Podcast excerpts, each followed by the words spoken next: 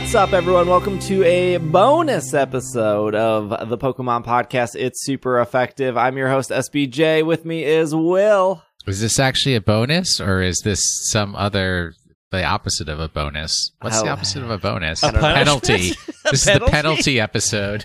Why is this a penalty episode? You get to Oh, hear just you more wait. from our wonderful mouths. Greg, also here.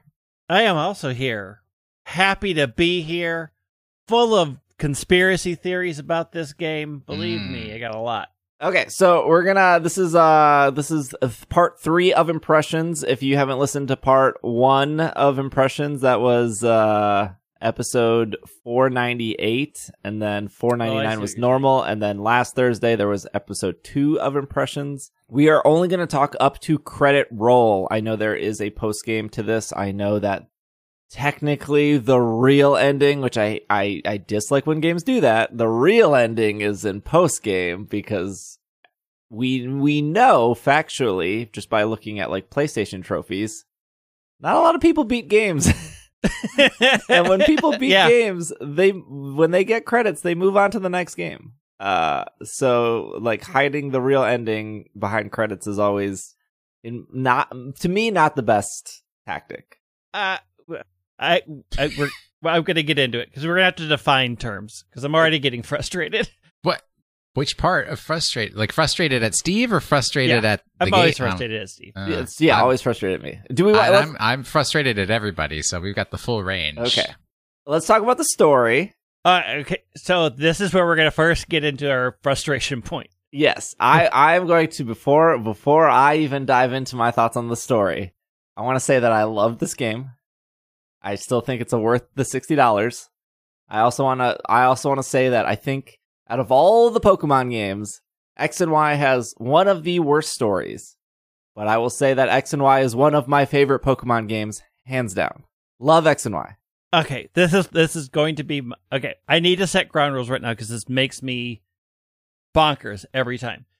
So we need to define what we mean by story Hmm. because for most people, story means everything that's presented in the game. For example, if I'm reading Lord of the Rings, I don't discount two thirds of Lord of the Rings as not being part of the story because it's not directly involved with the A plot Ah. line of a hobbit walking to a volcano to get his finger bit off.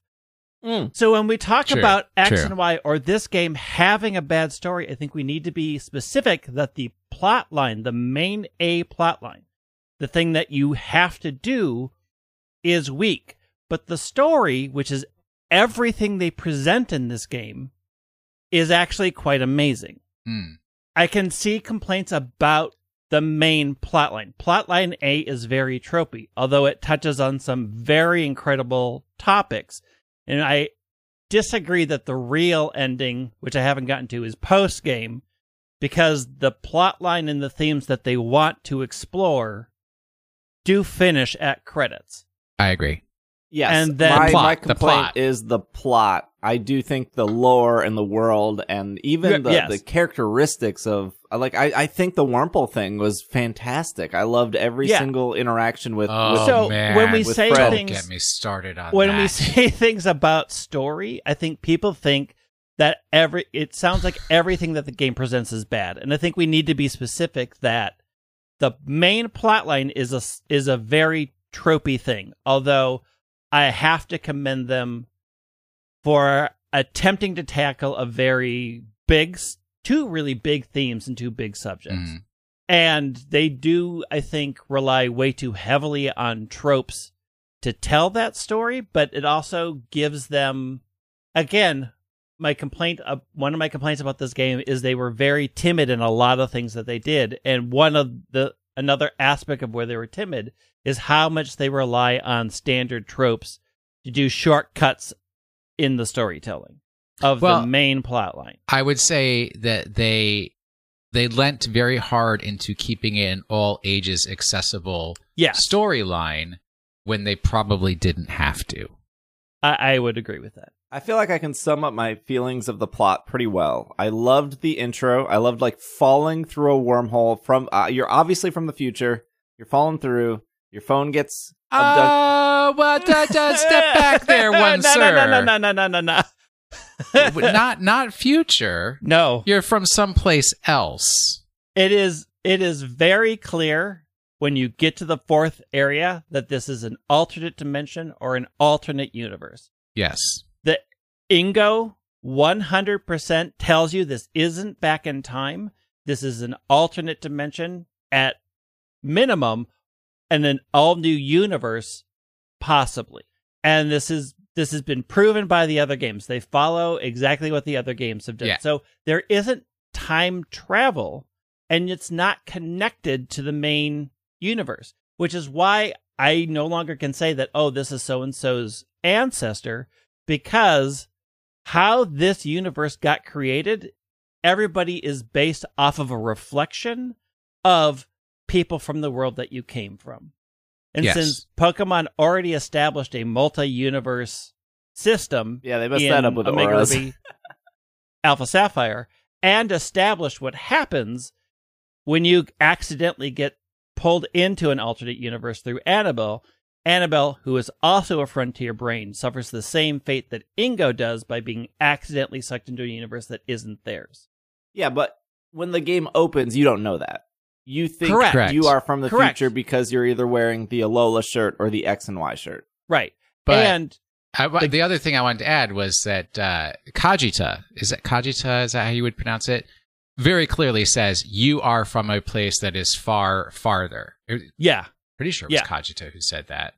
And they bring up multiple dimensions multiple times. Yes, But yes, the inclusion of Ingo is the big twist and why I really love the fourth area because it's at that point you realize you're not in the past, that you are somewhere absolutely completely different. There is a bigger story of how this place got created, which um, I'm- will admit I still haven't spoiled myself on, so I do not know who's behind it. I have theories, and if you want to hear theories, y'all can reach out to me because I got theories about all of this. But it is very clear when you hit fourth area that okay, we are Hysteria region did not exist in the world that we know it. This was specifically Mhm. created.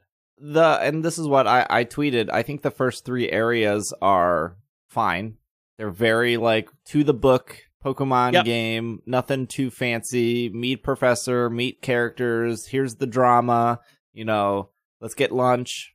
And then the fourth area is where I was like, I want to pay attention now because Ingo is here. And I love Yeah. I love that they have put Ingo, maybe Emmett. Emmett doesn't show up, but I'm curious to somebody who has never played Gen Five, and even if you play Gen Five, it is very easy to mi- miss Ingo and Emmett. You Oh, have yeah. to you Yep. have Oh, to go yeah, yeah. out of your way to find them. Very Yeah, yeah. much.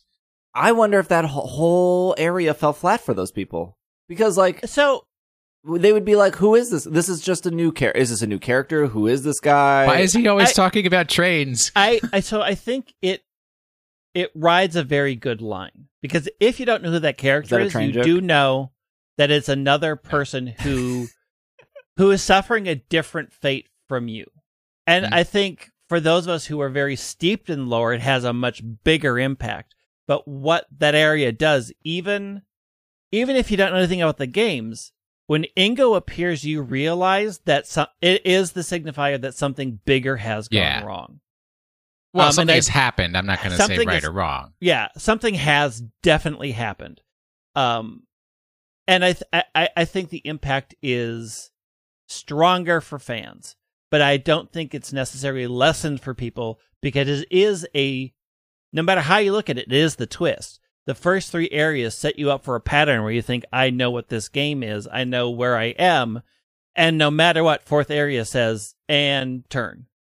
It's not. For for me, it's very much uh, along the lines. This people are either going to get this or they're not going to get this. It's very much like Nabokov's book Lolita. If you Yeah. read Lolita, it's a story. It's a pretty disturbing story, yes, it is. but it's a straight. And you, do, if you don't know anything, you you read a story. But if you're somebody who knows literature, you understand that pretty much every page of that book is a reference to other f- pieces of literature throughout history. Yeah. Right? So you can play this game and you know, you see all the characters and you're like, great character designs, interesting people, lots of stuff without knowing that all of these people are references to other Pokemon games. Yeah, and I don't know that that's a bad thing, right? Like, no, it's not, it's not I- a bad thing. It's just I like it's a different experience. Yeah, no, and I then if you if you want to become a scholar, you say then you start researching. Okay, Right. who are these people? Where are they from? Why were they inserted in these places? I think the character designs are strong on their own and are benefited if you know this. Mm-hmm. I definitely get like um a different point of view than a person sitting in their living room on their couch playing, you know, through Legends cuz you know, when when I saw Ingo, you know, people saw my reactions of like, "Oh my gosh, Ingo is in this game." And it's Ingo, it's not like Yeah, uh Lingo or like some ancestor or something. Yeah. And and it was not shocking to me, but kind of shocking that over like half my chat, you know, I had 500 people watching. They were like, "Who is this?"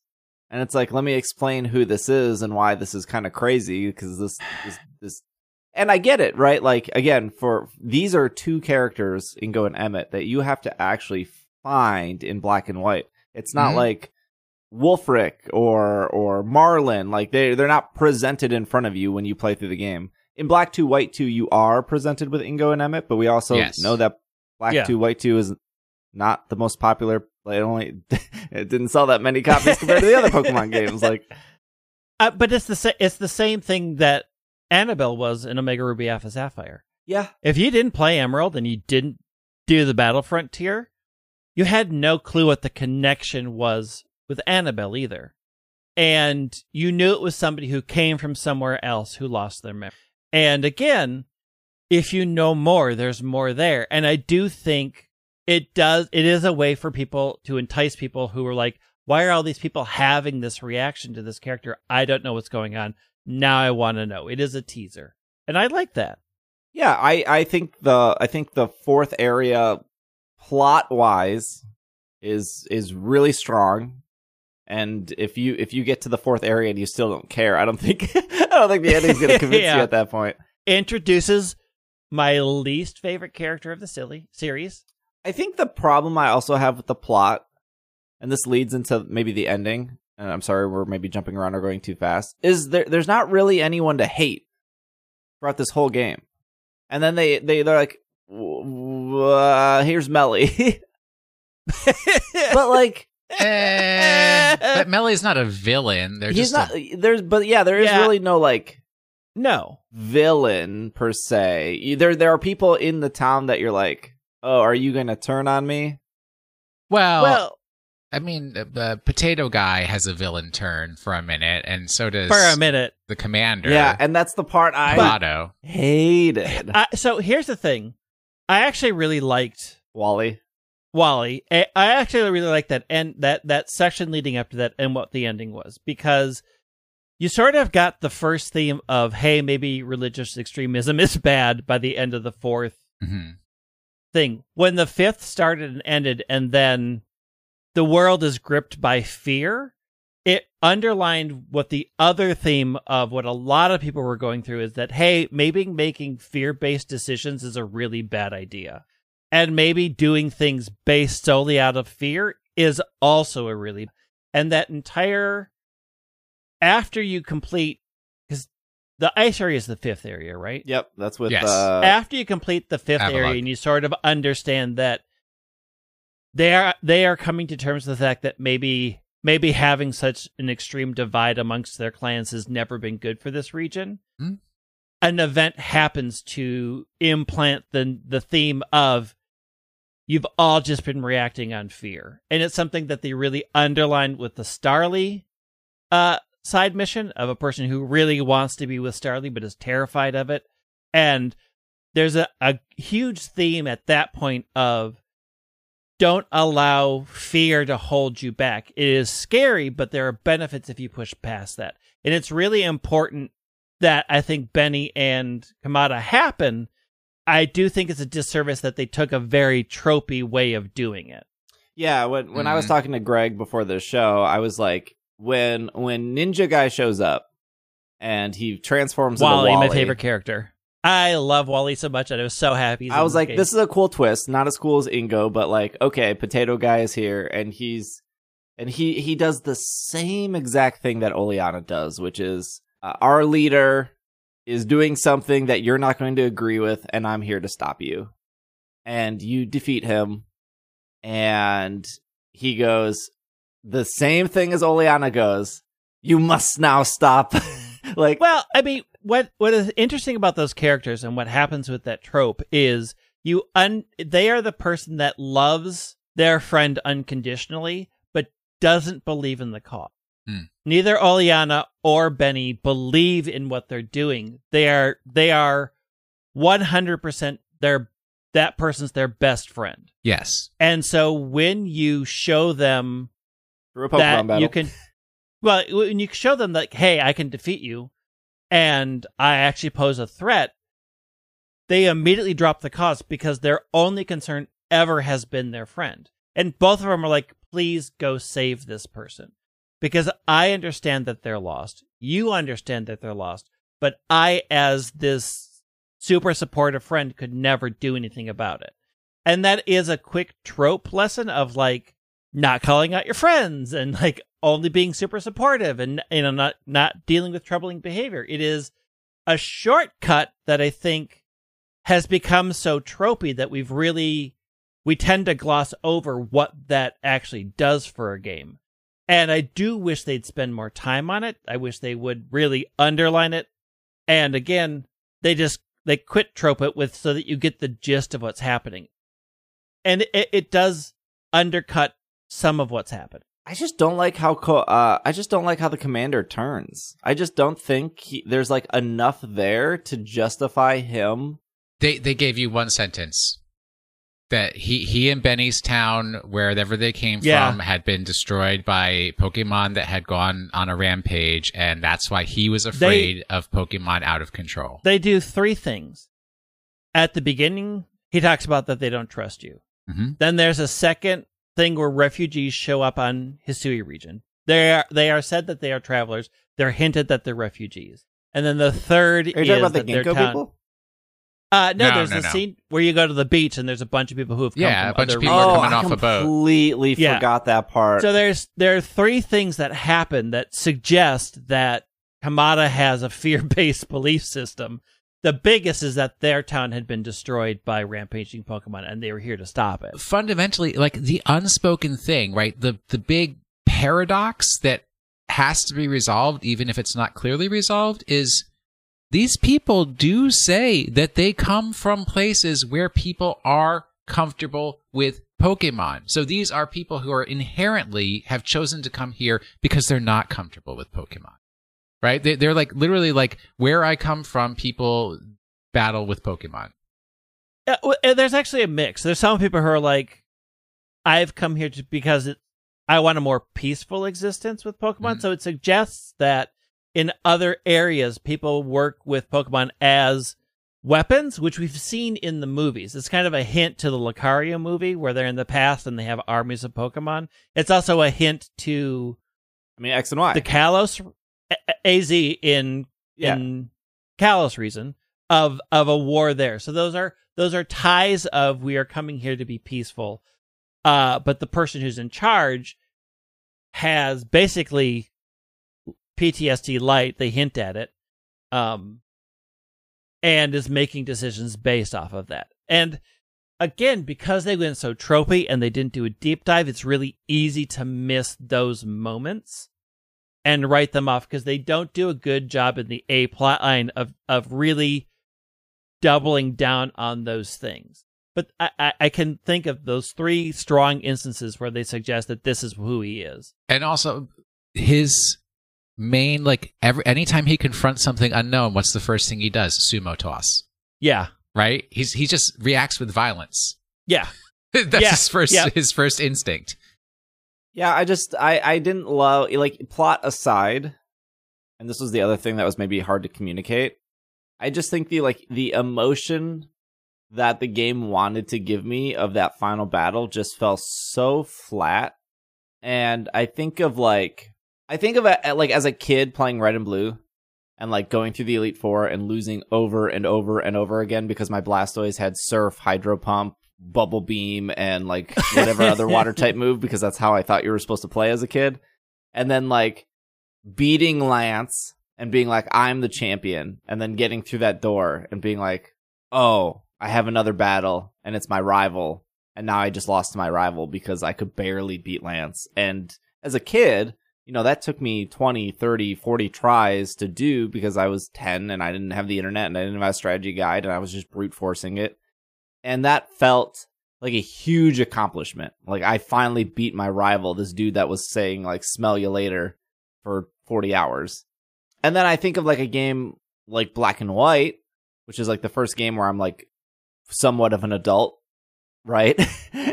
and when all the gym leaders come at the end, you know, even though that's not this, that even though that's not just simply beat the Elite Four, when all the gym leaders show up at the end, that's like a really powerful moment in that game. I think The high drama yeah. where they're after the sages.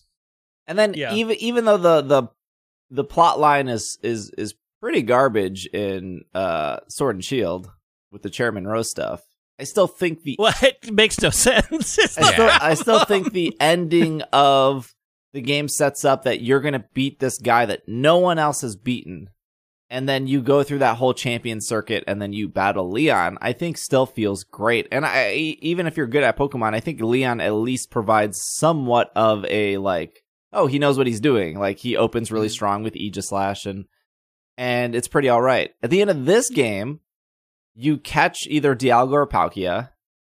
You go back to town. There's some dialogue, and there they and a lot of the dialogue is just like people repeating yourself in the building. Then you get out of the building and you got to repeat yourself again. And then you get up to the mountain, you got to repeat yourself again, and then you're like, okay, here's here's whatever you choose. You know, I chose Palkia the first time, so that means Dialga showed up. And then it was just a two minute ramen battle, and then it was done. We had a very different experience. we did, we did, and We I'm- had a very different I, experience. And I thought that the game was going to like this is the opportunity where with Palkia you do bat like when I you have to battle Palkia like it, it is a normal legendary thing. So Yeah. I thought with Dialga I was like okay we're gonna we're gonna throw some ramen we're gonna have this battle it's gonna it, I I felt and this was the thing that Ultra Sun Ultra Moon did I thought we were gonna battle an Ultra Necro, Necro, Necrozma again. I think the ending to Ultra Sun and Moon isn't anything special. That's why I didn't bring it up compared to Sword and Shield, Black and White, and Pokemon Red and Blue. But I do think that if anyone remembers a high moment in Ultra Sun, Ultra Moon, it is when you battle Ultra Necrozma, Necrozma. And the same person who made Ultra Necrozma and ultimately Ultra Sun, Ultra Moon was in charge of this game. I had the expectations, and maybe that was bad on me, that this Dialga fight was going to be different than everything up to this point. And I, I, I threw ramen at it for two minutes, and then I captured it, and I was, and then credits rolled, and I was like, this, this was the end of that game, and I was like, I was like, Twitch chat, do what? Ha- do I don't get to battle it? And their answer was, you did it too fast, so it was over before it prompted you a battle. And I just throw I mean, my there hands were up. yeah, there were opportunities to throw out Yeah. your Pokemon, just No, like I- every I other did it too- frenzied I noble. did it I mean, too I f- I did watch, and I will say that that that is my biggest complaint about the noble battles is it wasn't hard coded to do a Pokemon battle, but Mhm. I did have to do a big battle at the end. Hmm. I did have to do this whole this whole thing to to, to deal with the new threat, which I had picked. Yeah, Palkia was the one that I was fighting at the very end, and I do think I was very invested in the theme. So when I got kicked out and seeing the two clans come together and be like, we have to do this in super secret squirrel way, and like them working together behind the scenes, felt like my gym leader moment from from Black Mm. and White. Like here are these two people who have consistently been against working together, who who understand that I am being wronged, that the region is in danger, and they are definitely putting everything aside to get this done and do what needs to be done. And then it leads up to what for me was a very epic battle. Like it was tough. I should have maybe thought more about what was going to happen, but yeah, I had to fight, and I did fight, and it was a big thing, and I had a lot of fun. And then it was like, yay, I caught it, and credit troll, and I felt like I had earned a festival because I had done a big thing, and I I will absolutely say that that needed to be hard coded. That needed to Yeah. not be skippable. I think that I think that should have been for all the noble Yes. battles. I I you know on the first impressions I said the noble battles were some of the worst parts of this game. It's funny because when Irene did the Kleavor battle, I was like, "Hey, how'd you feel about like Kleavor. And she was like oh i just stood at the corner of the tree and he couldn't hit me and i just threw i just threw packets at him. And i laughed because she cheesed it the way like i cheesed it which was like i wasn't cheesing it because it was hard. I was just like i bet i can cheese this. And like yeah you, you can you can Yeah, cheese you it very easily. I don't know how she felt about the lilligant battle. Real, real quick on the noble battles. I actually think if all the noble battles were similar to Avalugg i would have had a very I, I would feel very different about those battles because I think the Avalugg battle is actually really good. Uh, it, it puts you in a position where it it's it teaches you the mechanics like right away. Like Avalugg has this attack, now he has this attack, now he has this attack, and halfway through that battle, he starts merging those two attacks. And I really don't think the noble battles up to that point really taught you in a way where it felt fair Hmm. the Avalugg battle is the one battle where you felt like, oh, I do want to actually use my Pokemon in between. Where the the Kleavor battle did not feel that way. The Lilligant battle definitely didn't feel that way, especially if your Kleavor battle went like poorly. You're like, why would I ever throw out my Pokemon? It's faster just to ramen it to death. The Arcanine one is the one that is actually unfair. And Yeah. at, at least the like Kleavor and the the Lilligant and I would say the Electrode rely on like skill and no luck. There's no luck to that. It's just can you dodge properly? The Arcanine one can either be the easiest one or the hardest one because Arcanine will lock the center of the arena and then he will he will either he will pick one of the four quadrants to stand in to do his like ultimate fireball attack. And if he picks the one farthest away from you, it is significantly harder, still doable, but significantly harder versus if he picks the one you're in. Because if he picks the one you're in, you you can't miss him. He's right in front of you. Yeah. You just ramen him until There's a thing that they don't tell you about, and they don't tell you about it until the Avalugg one. But when you do the dodge, you gain invulnerability. No, they tell you that for Lilligant. Do they? I They- forget which one they don't. But you can dot. You can jump into the center and then jump again. So that fire in there, you have to jump through twice, and you'll never get hurt because you have that invulnerability for the split second, and you can hit Y again. So it's not great at telling you that because it looks like oh, I'll just get hurt. Yeah. which I do think the Arcanine fight is frustrating. I, I was so angry at it. I was just like, this is nonsense. But I the like the second time I did it, I realized, oh, the invulnerability thing's there. So if I jump in the center then jump out again, I won't get hit by the fire circle, and I can close the gap. But the Hmm. game isn't great at telling you that. And there there was a there was an interview with like Miyamoto uh, about like Mario games and how a Mario game will walk you like will teach you something and then the next level will teach you something and then the next level will teach you something and then the final level you have to use everything you've learned and put that together. And the Yeah. Avalugg battle does that. Yeah, No other the Dialga one or the Palkia one, I'm sure they're the same. The the the Electrode, no they don't really teach you the the pattern that you're supposed to learn. It's just you learn it by like getting hit like three or four times and being like, ah, well, I can't get hit one more time. And I don't think anyone, I, I don't think any of them were hard. Apparently, I did the Dialga one so fast that I, I didn't even get an opportunity to battle the Pokemon, which is frustrating. Um, I don't think any, I, I don't think any of them are hard, but just because I did it easier than other people, I don't think people should feel bad that they failed it because I think a lot of it is, is really unfair. It's like when people say Dark Souls is hard and it's like, this moment's not hard. This moment is just you didn't know existed, and because you turned the corner and you got your you got killed, was because it was a surprise factor. Like you shouldn't Yeah. feel bad that you died there. Yeah. You just didn't know. I mean, it's what you know. I, it's Final Fantasy 14 first day, first patch day. Nobody knows how to do the dungeons, and you all wipe on Hmm. the boss. And then a week later, you've done them so many times, you know the patterns that they're a breeze. Like it, learning the pattern is part of the game. Yeah, like you, you have to learn what it's going to do, and once you know the pattern, is designed to not be hard at that point. and I would I would never fault anyone for for picking up where they left off. Like if you if you No. died at twenty five percent health left, just don't feel bad picking. Like they're not. If it's fun, then restart it at full health. Like when I when I I I I died to the Arcanine once, and then I died to Dialga once. And the Arcanine one, I died because I thought you were supposed to aim for the fireballs of his head. Yeah. And so when I aimed up for the first three, they disappeared. But that's because the ramen like fell on top of them and I didn't notice. Yeah. But it went through the ball, so I was like, "Oh, that's what you have to do." And then I'm aiming for like the fourth and fifth, and it's like not working because now it's missing Arcanine. And I'm like, "Where am I supposed to?" You're just supposed to aim for the Arcanine. yeah. And then the Dialga one, I I died with it like 10% health first time doing it, and I restarted at full health because I was like, you know, that was kind of fun. I bet I can definitely do it this time. But uh, like, I would never be like, oh, you didn't you didn't restart at full health. You're like, if you're not having fun with yeah, it, just yeah. just finish it. It's not that big Just of a finish deal. it. which is what I did. But like again, I guess I really wanted an Ultra Necrozma moment, especially with Dialga or Pac- whichever the final one was, and I didn't get that. And to me, that's why I really like Yeah. it was. It was hard for me on stream. Like like I see credits and everyone's like, "How'd you like it?" And I was like, "I didn't like it." yeah.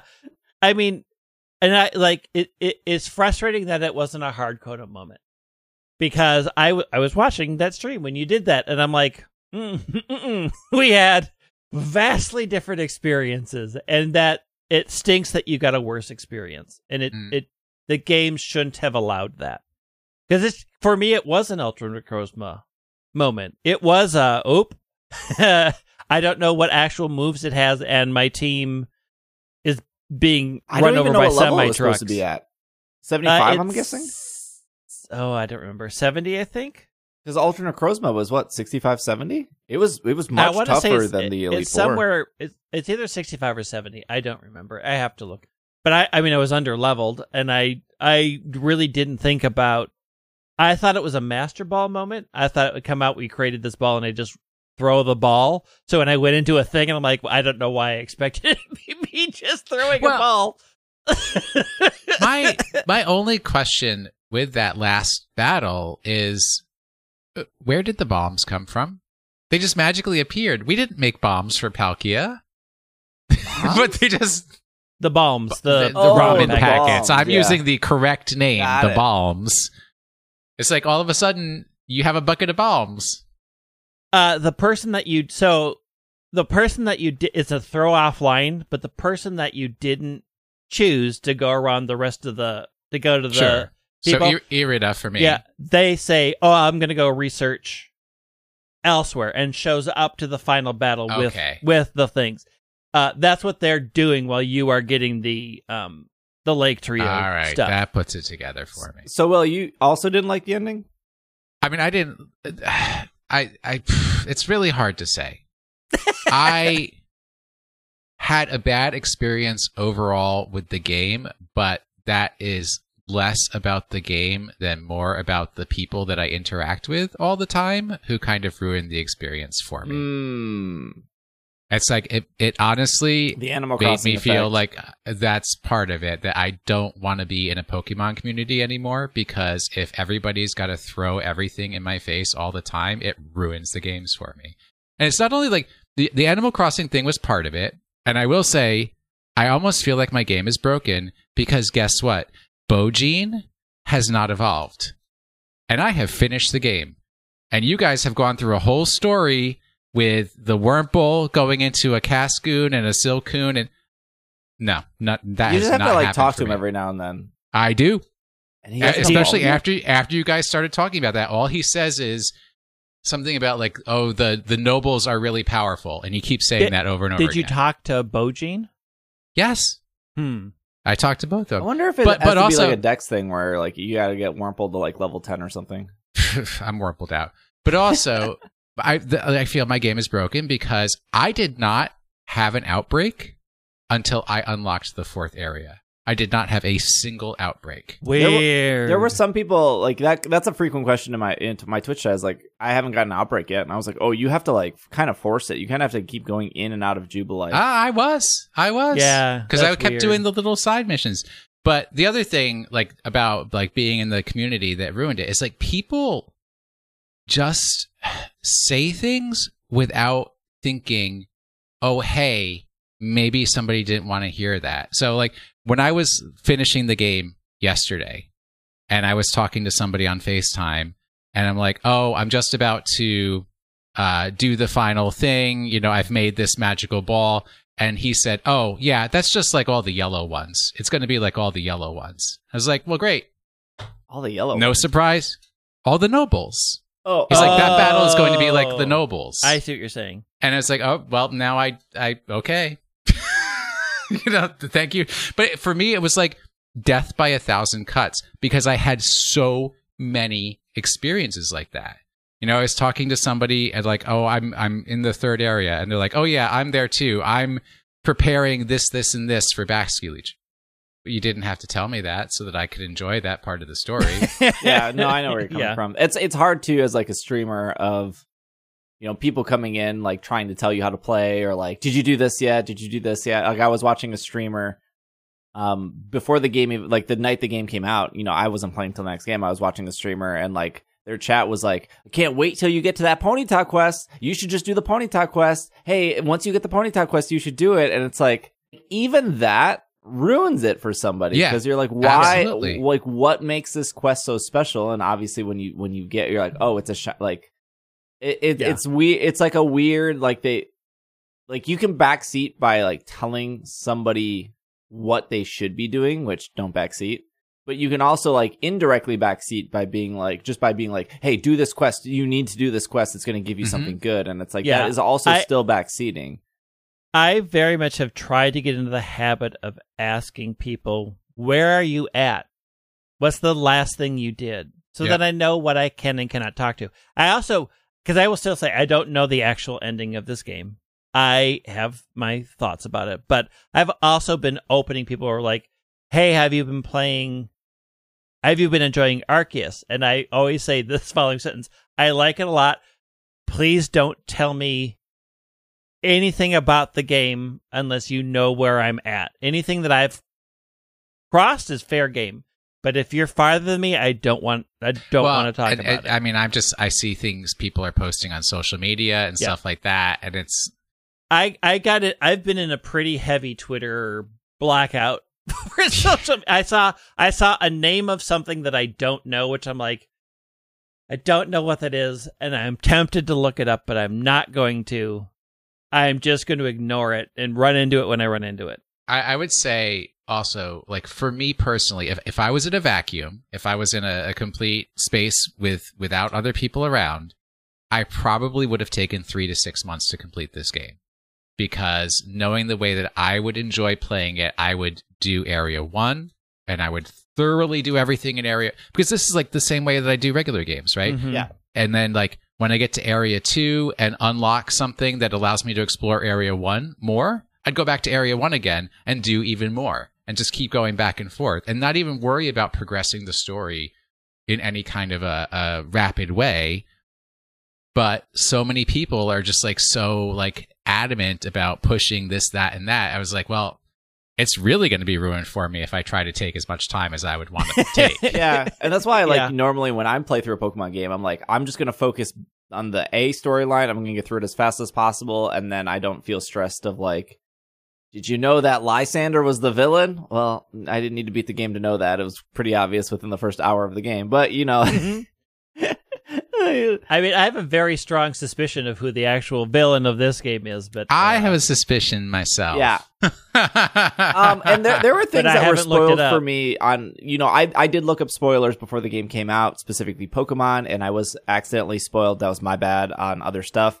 And and I still think that like for me the game was still shocking and surprising in moments and surprisingly the Ingo stuff was not spoiled at all and that was Because like nobody knows who Ingo was. So they didn't care. uh, and that was like a such a cool moment for me, and it was cool to see like Beni be a ninja and stuff, and that was like cool. I mean, his dialogue kind of Yeah. like was like, "Ugh, okay, whatever." You're like just uh, you know ninja Oleana right now, and maybe the Oleana Rose thing wouldn't bother me so much if that wasn't like the last Pokemon game of like this is the same exact thing. But I get it. It's just like Yeah, it's it, the. I mean, I actually when when I ran into Ingo, I actually yelled out loud, and Brent's like, "Why is this important?" I'm like, "I can't even explain it to you. it means a lot to me right now." I'm having a moment. I wanna. I think. I think we. I wanted to talk about nobles. I think we. I think we did that. Um, want to s- switch gears a little bit to the like the things I really like about this game. Um, and it it's just it's it's just the overall fluidity. Is that a word? How Yes. fluid That the is a word. is. Good job. It's just fun to play, and I think Yes. I, I think that like Mhm. graphically the game is bad. Uh, and I really confirmed this when you get to the water area. Oh, and you- sorry. You also ruined that for me because it's like things that I wouldn't care about. All of a sudden, I started looking for. okay, you, it's so hard to avoid the Pokeball in the water. Like you I could- would not. I would not have noticed. I would not have looked. I wouldn't have cared. you can literally count the pixels on that Pokeball. It's fine though, right? Like you know, I played Ultra Sun. on- The graphics aside, the, the- like the graphics are bad, and um, I think the battle system is still bad. But the overall going into an open world, Ish. open world ish, catching Openish Pokemon, world. farming items and that loop is very satisfying and very great and i think somebody did a did a time test and they they they caught one pokemon in brilliant diamond shining pearl and in that time of start and finish of catching that one pokemon they caught 12 pokemon in legends I think the other thing about Legends that I really like, and probably people will disagree with, is I like that you just don't have to actually battle Pokemon. And I've talked about this before on Let's Go, and I talked about it last week, but you can catch every Pokemon without ever going into battle. You can use the mud, you can use the apricorns, you can use the goopy, sticky, whatever that thing is called. And I would rather sit in the grass for like a minute to like wait for them to calm down or to wait for them to turn around than to start a battle. I know in my head that the starting the battle and doing the battle would be faster, but I just have so much more enjoyment like waiting for him to turn around, throwing a smoke bomb, walking up. Like I don't know why. I don't know what part Uh, of that I mean, it's just it's where you're at, right? Like and it's the noises I think too. Like the like, isn't there? Wasn't there a study of like how certain noises, like that's why like text tones are the way they are, ringtones are the way they are. But like that noise when you backstab a Pokemon with a Pokeball is so satisfying, and Yeah. I, Yoink! I'm just I love hearing it and I love doing it. It's it's like um it's like the even like the like headshot slayer or whatever in Halo like it was very like oh my god like it felt good and Killzone had that It- too. It had like a little it's ping. very affirming. Yeah. They did a good job of there's the normal sound and then there's the back sound and like it's louder, it's brighter, it's a different tone. It is a it is very congratulatory. And yeah, it, they did a great sound design. Uh I could care less. I just if I'm there to catch it, like if you're beat I don't want to I don't I don't want to scroll through and find the thing. I have Pokemon with me for a reason. Let's just fight because I am tired of this garbage. Yeah, I think I think the the thing we also didn't talk about is just like the movement between Stantler to Basculegion to Braviary is is fantastic. Brilliant. uh and it just feels it, it it's like they took everything from sun and moon and ultra sun and moon and they just they just figured it out they just got it and Yeah. like we always talk about how this company can't get the internet stuff right from Y-Comm to Festival Plaza to the PSS to what like it sometimes it's better sometimes it's worse there's a lot of things in this game that are just better yeah. and that's and that's great. Battle system is not one of them. I I mean I again I mentioned this before. I I get very excited to play this game. I am curious. I I've been trying to sort this out. I am curious how much of my super excitement is from how frustrated I felt with Brilliant Diamond Shining Pearl. Mm.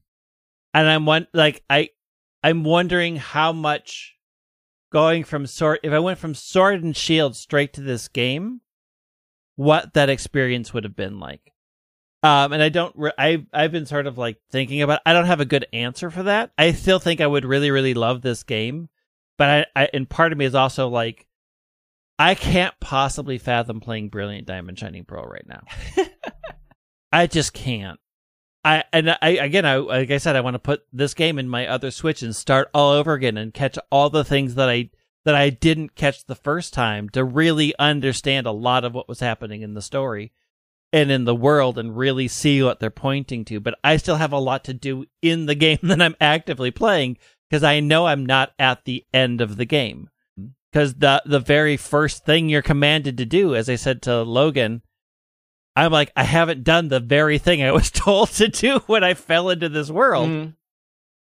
So I know the game can't be done because I was told I had to do it. And I didn't do it at credits. Although every Pokemon game does Right. tell you to do that. But I don't I, but not every Pokemon game has a godlike Pokemon commanding me through a text message. If, if you were to go back and listen to, I think the Sun and Moon series, or maybe it was the Ultra Sun and Moon series that we did, I I I, I remember saying like, there's no reason to ever catch more than one Pokemon because there's not. You you go and you catch a Furfrou and you have it. You go and you catch an Oricorio and you have it. You go and you catch a Grubbin and you evolve it to a Charjabug and you vol- evolve it to a Vikavolt. You have no reason to ever catch that again. And before anyone was like, well, what about competitive? If you were into competitive, you would catch that one Pokemon, you would head to the daycare, and then you would breed. Because there's Mhm. there's no reward for catching random wild Pokemon. In Let's Go Pikachu, Let's Go Eevee, they gave you reasons to catch po- more than one Pokemon. Um, because that's how that was how you got experience. They gave you a reason, and I think that's what they were struggling with all of these years of like uh, for a game about catching Pokemon.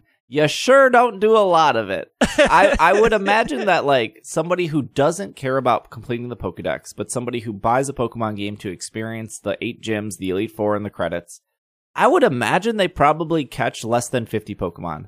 I would imagine that like the the Pokemon that they catch, they keep on their team and they rarely change because that was another problem with this series early on, like in Black and White. If you if you if four if five of your Pokemon are at level 40 and you want to add a new Pokemon and it's level 14, good luck in the last two gyms to get that Pokemon up to level unless you want to grind Audino. And a normal I just want to play this game and, you know, move back to Fortnite when I'm done. A normal person isn't going to grind Audino to get that Pokemon up, right?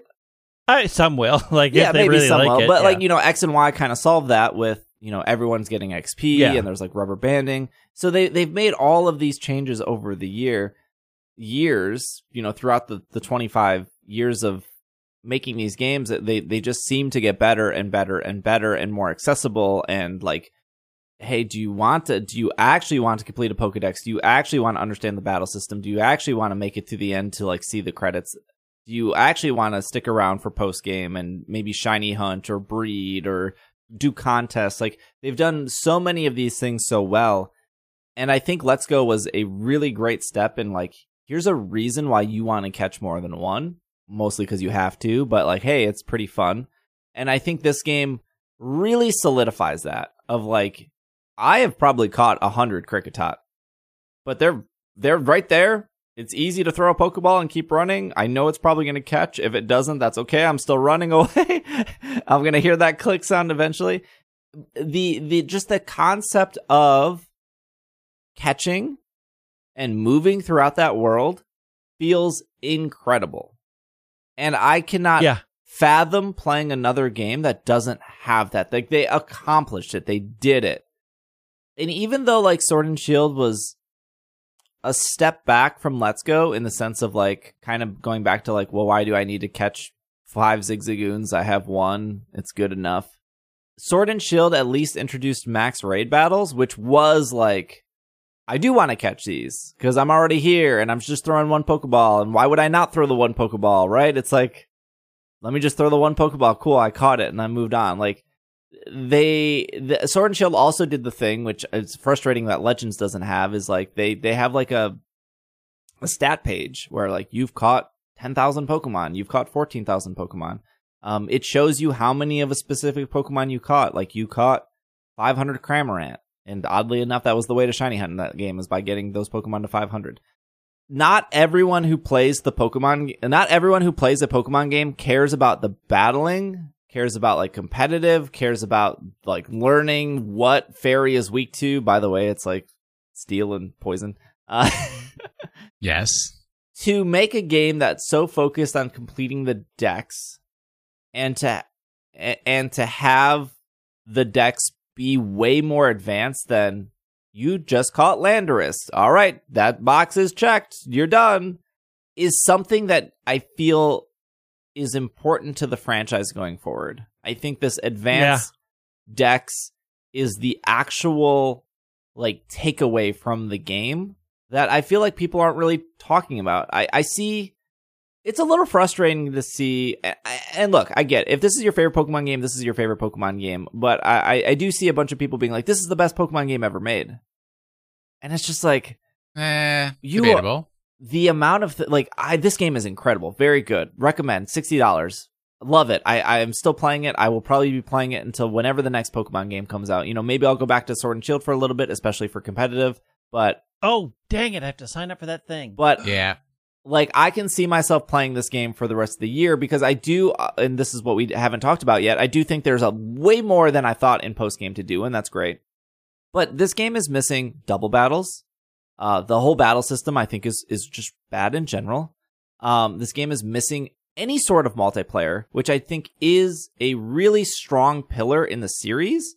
And to to like the amount of fun people had with Dynamax Adventure and Max Raid battles and not having this in every Pokemon game going forward is a huge disservice. I want to play with three other people. They figured it out in Sword and Shield. They made it fun. They figured it out twice in Sword and Shield. They did Max Raid battles and then they did Dynamax Adventure. Yeah. And while they're slightly similar, they're still different experiences and they're both fun in their own way. Like it is fun to go through Dynamax Adventure deciding which team you want to build and it is fun doing max raid battles with your favorite pokemon like they figured it out and like i feel like th- just as in, just like the Dex in this game is important going forward for other games i think a multiplayer experience like sword and shield offered is just as important going through in in other games.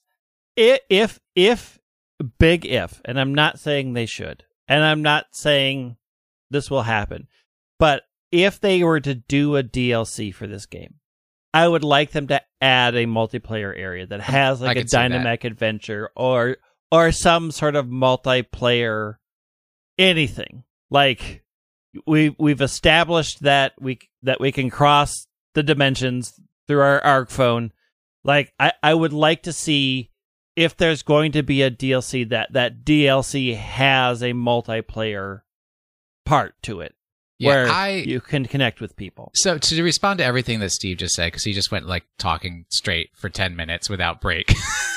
Number one, this is probably the first time I've ever played a Pokemon game where realizing that my Pokemon were under leveled because I rushed through the story and I couldn't get past uh, Braviary Girl.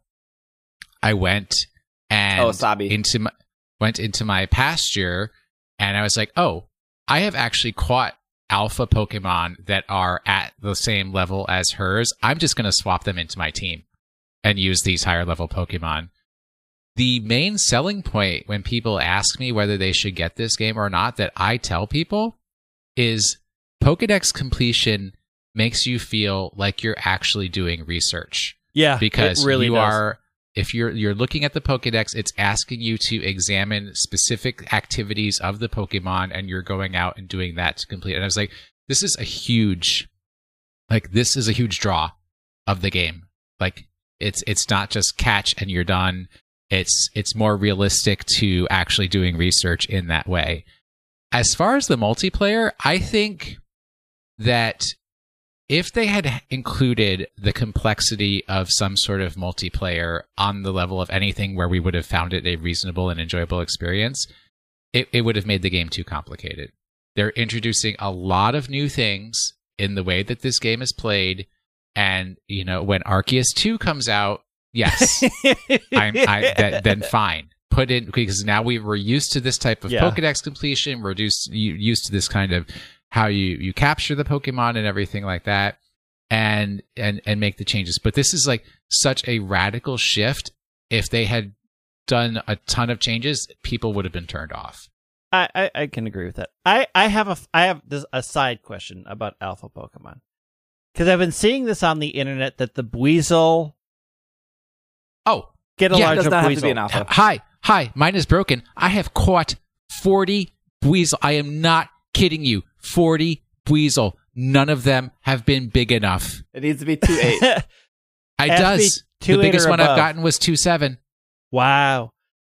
Because I keep I keep seeing memes like, "Oh, this is the worst." I'm like, but it doesn't have to be an alpha. It just has to be It doesn't have Larger to be, than yeah, it doesn't have to 2.8. be an I caught an alpha floatzel. Yes. Guess what? Doesn't doesn't count. count. Yeah. it's not a Buizel. I, I don't think you can get Alpha Buizel on the first area. I think you can only get him on the third area, and he spawns. Yeah, he he's not like a static spawn like the Floatzel. in the Buizel Pokedex, it's catch large versions of these. So once you get a large version and it's Oh, guess what? Bigger. Two foot seven counts as a large version. Yeah. How deceiving. You need two eight. You need two you need two eight. Uh, the one I gave is two nine, but I was very confused by the things because I'm like, but it doesn't have to be alpha. It just has to be. I mean, it'd be cool looking because it will stand there being alpha. I if you want that, that's cool. But I didn't. I was like, I keep alphas for me. I am Yeah, consolidating my power. Thank you very much. You know the the game's also missing. You know, it's missing like ribbons and marks. I think I think marks. Nobody cares about ribbons. No and one marks. cares about ribbons. That's true. I care about ribbons. I think marks was a great another great way that Sword and Shield gave you a reason to Ne- catch Pokemon. Never seen a mark in my life. Um, the game is missing breeding. Uh, The game. I am sad that it's missing breeding. Breeding is one of my favorite things, and I really wish it was in this game. um, even though like you know a month ago I complained that breeding needs to be refreshed and different, and and this is this is the kind of the thing I'm talking about is is I don't think I don't think most people are creative enough to think of like. That's why like game developers exist and why they're so clever. Like no, uh, like no one I would have ever talked to on like Twitter or in our Slack, sorry Slack, or in our Discord or on Twitch chat would have been smart enough to think of like SOS. Like SOS was like a very like clever system. I, I, I think you're underselling people. I think generally when the question is asked, people are like, I have two minutes to come up with a whole solution. No. Or Like- or their default is I want something old to come back. It's never like I want something new.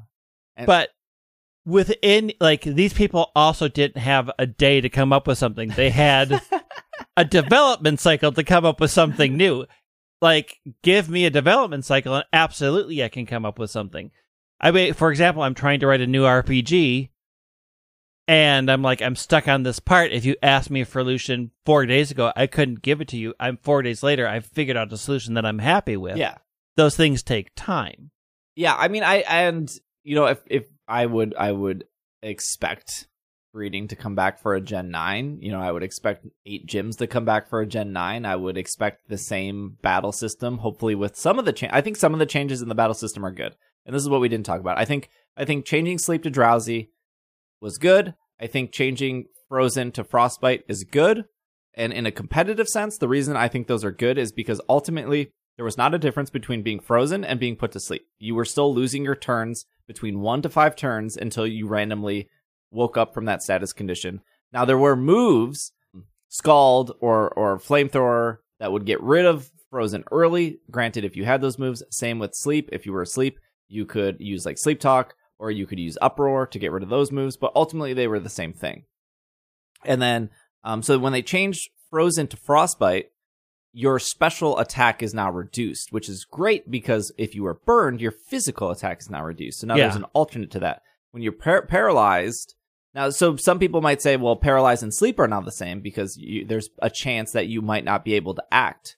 Um, paralyzed not only reduces your speed, um, and then prevents you from it reduces your speed by 50%. I actually don't know if it, that's the same in in Legends, but in like Sword and Shield it reduces your speed by 50%. It it does reduce your speed. I don't know if it's the fifty percent, but it does affect the turn order. In, in in Legends if you're drowsy, you might not be able to move, but um, I believe you take more damage when you're drowsy. You take more damage. They I'm I'm I think that is important going forward for competitive stuff and I, I I do strongly believe that like there's no way they get rid of the current competitive format. Obviously they've made changes to the competitive format. They've made they made a change to Tailwind in Sword and Shield that was really drastic. You know, they've changed abilities before. They've changed how moves. Brave flinch. Bird. Yeah.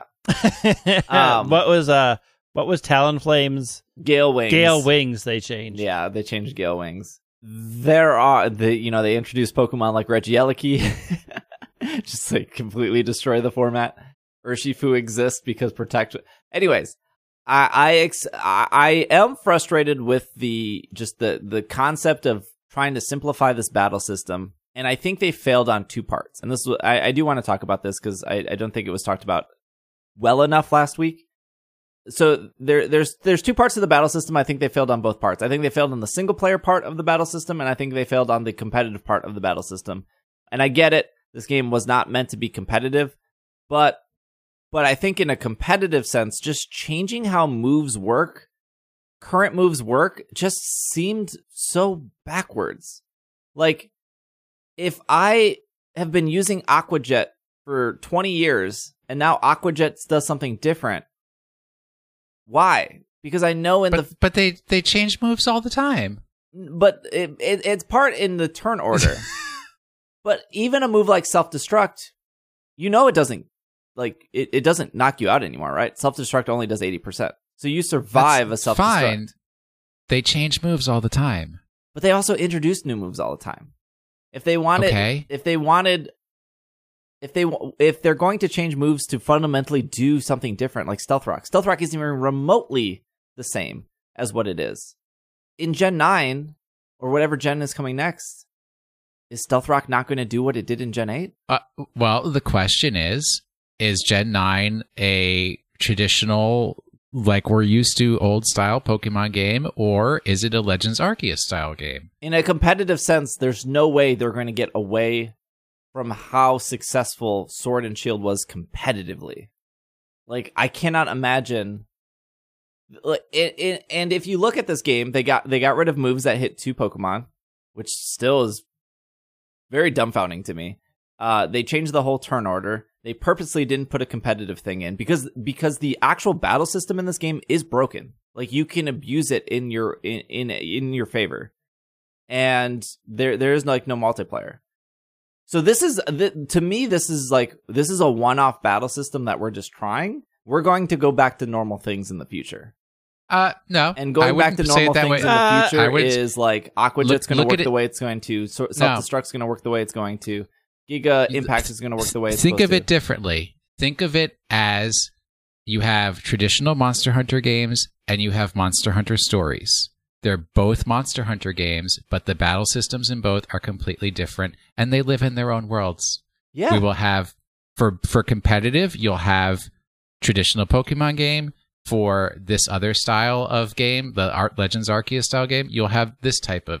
They, they, they I- don't but that- have to overlap. that's assuming that there's going to be more Legends Arceus, just like that's pe- that people assuming that there's going to be more Let's Go, right? Everyone thought that there Yeah. was going to be like I a mean- Let's Go Diamond, Let's Go Pearl. You know what we got? But- we got but- a uh, the traditional, faithful Diamond and Pearl, right? So Uh, I it's mean- it's a one shot. You close the book. You say they they tried this type of battle system, and it was for that one game, and it's done. I, I mean, I think the changes they made sense given like the world they created, right? Like Mm-hmm. it is a reflection of what you expect. And I I I can see it both from a story wise, it makes sense that they changed them. From a developer wise, like, hey, let's throw out some ideas about how these things could work, and we can do it in this game because we're changing a lot and we're doing an active time system. So if we go towards a more active turn order system in future installments of the regular series, how can we it work with these things, especially if swapping out doesn't become a thing. Doom, because I think in double battles like Stealth Rock doesn't see. Correct me if I'm wrong, but Stealth Rock doesn't see a ton of use. No, in Because double there's not- battles, No, Stealth No, Rock it's is more yeah, singles. Yeah. So like when you look at it that way and you think, okay, well, Stealth Rock works in a very different way now. It fits in a competitive aspect where Stealth Rock has fallen out of favor. And this is the game where the world doesn't work the way you expect it to for those ideas to come into play. I And I whether I or not they accept them and move them forward is a decision that they'll have to make. Like, I think we can agree that Frostbite is better. I'm iffy about Drowsy. Um, I think drowsy is better than sleep. Yeah. I I'm I'm uh, I I I have not a strong feeling either way. I I I I they don't make it very clear that there's an extra added benefit to it. Yeah. So I mean, this company's Like- very good at making things not Right. clear. right. So I think like outside of a competitive situation, drowsy doesn't feel any different than paralysis. Yes. So in that way, I think it fails because they don't really explain what's happening. And outside of a competitive aspect where taking more damage matters than missing turns, I, I think it come it feels stronger there. Whereas here I'm like, okay, but I didn't miss my turn and I still blasted them away because I have type advantage because I know how type advantage work. So ultimately Drowsy did nothing because I got to move right away and I never took damage, so I never saw me taking more damage. Yeah, I, I want to follow on what Greg said just to, before we get too far away from it. But one of the key things, which, if you think about it just a little bit, we are clearly in a different universe. Yeah. Yeah. Why would you expect the rules of Pokemon battle to be exactly the same as every other universe Because when you're clearly in a diff? No, it's about story. It's not about spreadsheet It's about power. wars. It's about drive. Uh, and no, going second along with that, There. Think. this Fail. battle system at which I I will hold on to my last breath about so much of the decisions for this game.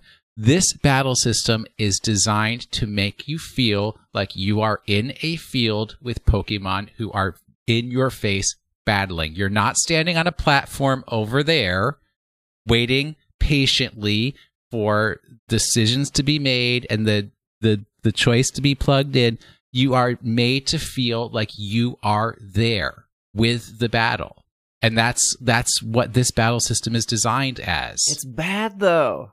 you want because you want spreadsheet wars No, I don't and this game is not you absolutely want this I- okay. this game used to give me five stages priority when i and now this move doesn't give me five stages Yeah, priority I- I Who think- I think- cares who even thinks about that when you're in the heat of the, the grass and the volcano and there's the arcanine standing there there and a zubat just came over because he just he's a pain nosy busybody It is confusing to me that if if they want moves to act differently, then just make a new move.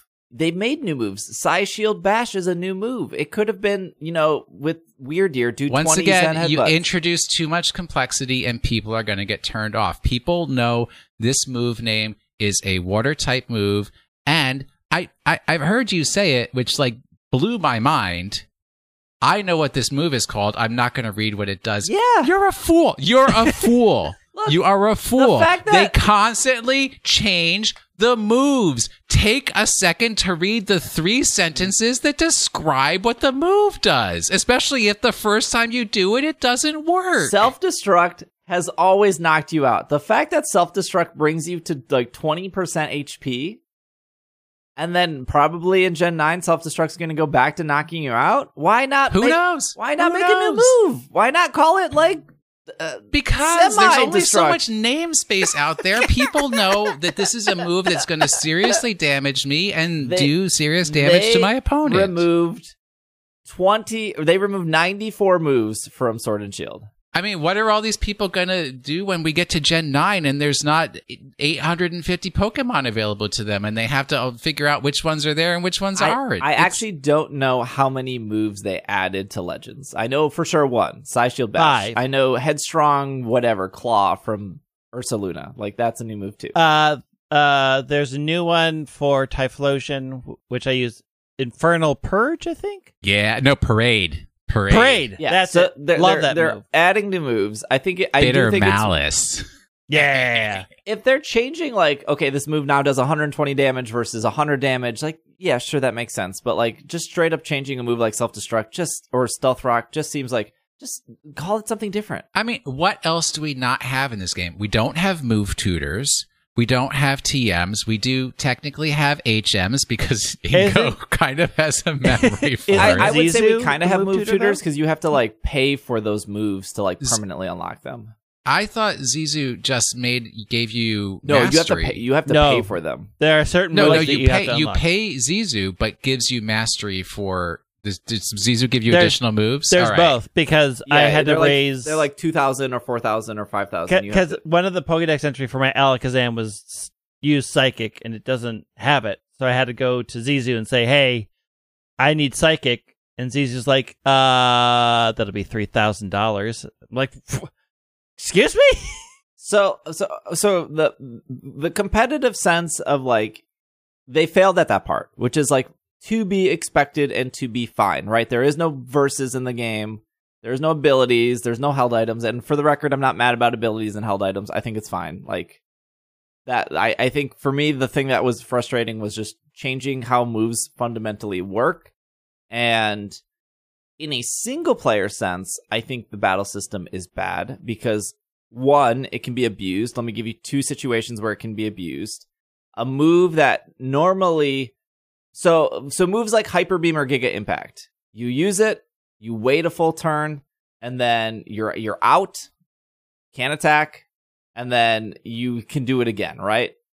And this was th- there was a really great strategy in Omega Ruby Alpha Sapphire slash Ruby and Sapphire where Norman would use Hyper Beam on his Slaking, and his and then because because of Slaking's ability of slacking off, he wouldn't be able to attack anyway because the ability would go into effect, and then he would be able to attack the next turn with Hyper Beam. Really, really great. Really, very easy to counter. Right, you just protect that turn, attack him when he's slacking off, protect again. In this game, you can just strong style Hyper Beam with no punishment because strong style is going to make you go two, make you wait two turns, and you just Oh, no, no, no. That's not the real cheat. Do you want to know what the real cheat is that happened to me?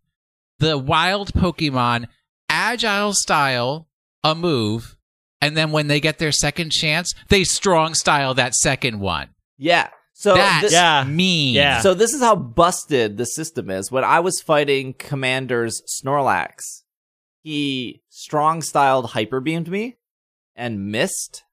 And then I aqua jetted, which gives you priority, or not priority, but gives you priority the next turn. And I agile styled aqua jet. So you know how it shows the move order where it's like Weasel, Weasel, Weasel. Also, I beat the game with like a Weasel and a Glameow. Weasel, Weasel, Weasel. So I was able to. It said three. It said Weasel, Weasel, Weasel. So I I agiled Aqua Jet, and then it said it again. Weasel, Weasel, Weasel, and then I Aqua styled. I I, I agile styled Aqua Jet again, and his Snorlax never came up. It was just Weasels for the Well, because yeah, because but- I was locked into the the priority loop. But agile uses up more PP, so eventually you're going to run out faster than if you were just regular doing Aquajet. But it sets you up in a position where like what the person did to you. You keep agile styling until it's in range, and then last minute you switch to strong style. Well, it wasn't or a you person; literally it was do- a Pokemon. or- yeah, but I mean that that is what the game is supposed. That is what this is supposed to do, right? I mean, they, there That- was a software update this morning. Maybe they fixed this. there there is no, there is in no sense that that would be fun. Uh, if you were on the receiving end, that would not be fun. Like, oh oh, no, I, I can't I don't- attack for I eight don't- turns in a row. I don't think agile strong style is moving out of this game. no, yeah, it, it's yeah. Again, It, I, it is solely a NPC battle, wild battle. But yeah, but I think they do that poorly. I mean, and when I talk to people that like the battle system, I'm like, what what do you like about it? And they're like, it's faster. And it's like, yeah, you're right. It is faster. I was like, have you ever played Persona 5? Have you ever played Bravely Default? No. Those games do. I like how you answer for them. No, they they said no.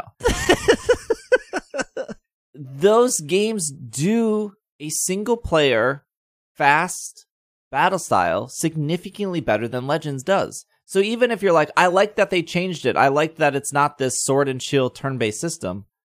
I'm glad that you admitted, or I um, maybe that you're tired of what traditional, you know, two v two competitive sword and shield or past games are but the the battle system in this game is just a very knockoff budget version of what these other JRPGs are doing.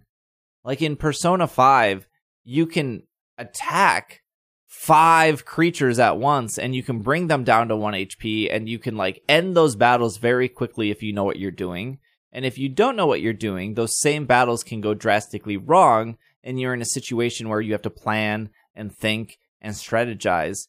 And there, there's really none of that in any of these battles. Like an alpha battle can go wrong, but it goes wrong in the sense of like you missed all your moves and they got a lot of critical hits.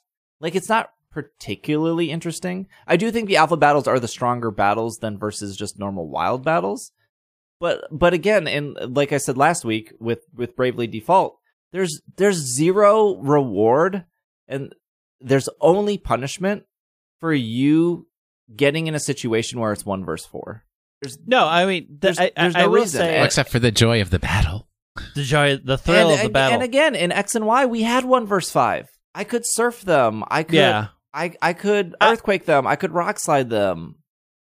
I, I the thing that I will say is for as late as they came to the action RPG system, they seem to have steadfastly refused to look at any how anybody else did it. Well, I mean, they, And- there's trademark copyright, yeah, mechanics, I mean, copyright. you can't Sure. you can't copyright mechanics. Um, believe me, I know you cannot copyright game mechanics. But I think I think what excites people, uh, myself included, is we see them starting where a lot of other games also started from. And perhaps naively are hoping that they will take a shorter development cycle to get where everybody else is. We have no proof that that's going to happen. But I think what myself and other people I probably are excited about is that it does feel like for the first time in 25 years you're open to change. hmm I also Yeah. had a hard time with the battles. I mean, I uh, would frequently get half my team knocked out before I was able Yeah, I to mean, take somebody down. But I don't think that's I don't think that's necessarily because the game is hard. I think it's because the game is unfair. Like eh, eh, not unfair in the sense of like well, I mean, Well, one I'm- person's hard is another person's unfair. That's just a matter of perspective. it's it's like you go like um the battle against Beni. He attacks twice right away. There's nothing you can do about it. Yeah. Uh, have a higher level Pokemon. It- no matter front. what, no matter what, he will go twice. That's just the start of the battle.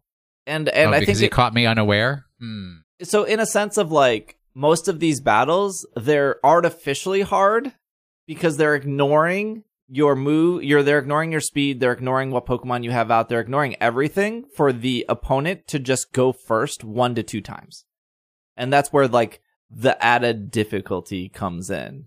Uh which is again if I, I think my final thoughts on this is like the current battle system that exists in Sword and Shield is not it's not even a it's not broken don't fix it. It's incredibly good it's really it's really in depth. The moves offer a lot of variety. The pokemon offer a ton of variety abilities. Like it is an inherent like it is one of the best jrpg battle systems out there. And so to then remove that to try something new and when the something new isn't better than what other games are doing you you've built an incredible battle system over the years and you threw that all out of uh, out the window for something so mediocre. Like that is the frustrating part.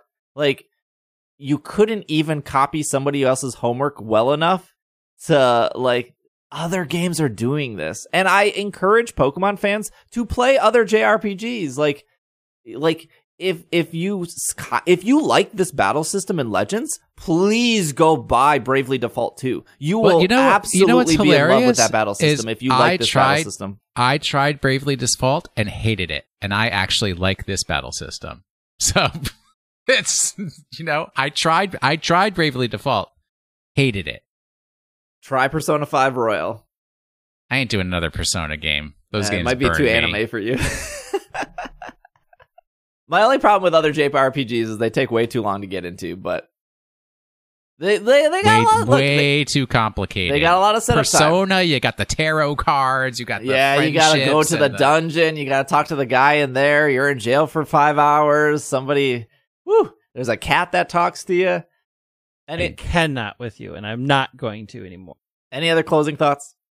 Uh, brilliant game, wonderful storyline. Uh, way better than I thought. Uh, mass outbreaks are the bane of my existence because they won't give me what I want. Um, I I would say this: if you like, if you are a Pokemon fan that has been burned out on the same old, same old, and you really want to signal Pokemon Company that you like this particular direction, then you should go out and buy this game. like, I think everybody who's a Pokemon fan will find something to enjoy in this game, and the best way to let them know that that this is a this is a direction that you enjoy, that there's a lot in this game that you enjoy, is to go buy it. And I, I Um, would say uh, along those lines, get this game definitely, and do your best to not overthink. Just immerse yourself. Use your imagination. Imagine like the story and the world. Don't don't overthink about the mechanics, and just have a good time. I think that's the It best is a way very to good enjoy time. this game. And and, Yeah, and, it- and actually, think I, I would say when you see the map of Hisui, think of what modern or the the other Sinnoh you've been to looks like. What things are in those places as you go through them, and how they compare. I have so many theories. I'm gonna go on Game Theory channel and, and present my wacky theories. Yeah, I think this I think this game is really great. Um, I would like to see DLC for it. I think it's rumored that it's DLC just based on packaging in other countries. They have to like they're required by putting something on the box where the US isn't specifically. Um, if the game doesn't get DLC, I don't think I'm going to be hurt. Like I think I think it's a complete package, Mm-hmm. which I would actually maybe not say so much about Sword and Shield. I think Sword and Shield really is stellar because of the DLC. I disagree. I think I think Sword and Shield was greatly enhanced by the DLC, but I think the main game was a complete Yeah. I, th- and I, I, would say game- I would say Isle of Armor for most people was flat and Crown Tundra or I'm thinking the other way around. I think Isle of Armor was better and Crown Tundra was flat. One of the two ways. I mean, I never Whatever. finished Crown Tundra, so that, Sword and your- Shield with I the think- DLC is like Ultra Sun Ultra Moon. Right. I think for replacing a third version, the DLCs were a great way to extend the life of those games. Yeah, Yeah. But I do think Short, Sword and Shield as a without a DLC was a sol- was a very solid game. Yes. Like I thought, I, I I think Sun and Moon is a solid game until Ultra existed, and then I was like, "There's no reason to buy Sun and Moon." Well, the story in Sun and Moon is better. yes. By by leaps and bounds. But the amount of content and fixes in Ultra Sun and Moon make it Yeah, I mean life improvements, Pokemon stuff in Ultra Sun. post That game would be brilliant if they had not shied away from the better story they did in Sun and Moon. Yeah, it just didn't make any sense that they were like, "Let's cut this Lillie part." Like that was the best part of your story. like you literally cut the best part of your story. the theme that they to- the theme that they told in both Legends Arceus and Sun and Moon really show the power that these games can do for storytelling, and I really want them to lean into Mhm. it more. All right. Well, let's wrap up. Normal episode on on on Monday. We will be doing a live podcast on if you're listening to this on Thursday when it comes out. We'll be doing a live podcast on Sunday on Twitch uh, for episode 500. Uh, we'll probably be ignoring chat for the most part until the end, where we'll start taking chat questions and stuff because we'll just be going through news. Obviously, this game sold really well. We'll talk about that. If you can't make it on Sunday, um, you know it'll still be on YouTube. It'll still be on iTunes, Spotify, Stitcher, all that stuff. So um, Will is at Washing the Sink. Greg is at White Wing. I am at Dragging a Lake. I hope you enjoyed these bonus episodes. Uh, let us know in the Slack or the Discord if you liked the mini series or if you liked these like longer set pieces that we did, like three longer episodes. Like our mini-series episodes were short. yeah, Yeah, well, they, they, you guys, they were an hour long each, dude. nah, nah, nah, nah. They were thirty to forty-five minutes. Uh, you didn't have to listen to them. They were an hour long each. Believe me, many of them were an hour long. We Greg- didn't start Greg cutting them talks short until. so much. I barely get what to talk do you on the want show. from me? I'm a My good host. I didn't get a single word in this entire episode, oh, Greg. please! You went on a 50 hour screed about your battle systems That's that bad. nobody cares about. Uh, we'll see you guys on uh, on Monday. Thank you for listening. Uh, this has been another episode of the Pokemon Podcast, and we are Super effective. Super duper effective because I need to get back to work. Do you use strong style? I use strong style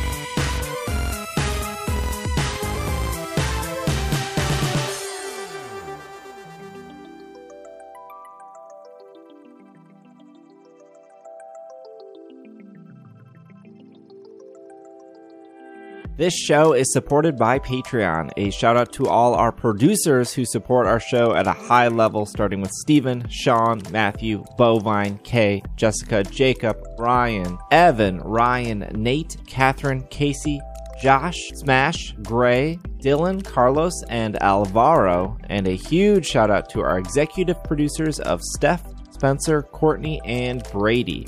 Thank you so much for your support. If you would like your name read at the end of the show, or you just want to support, it's super effective. You can head over to patreon.com slash pkmncast or ise.cash in order to support the show if you want to. Otherwise, uh, thanks for listening, and we'll see you guys next week.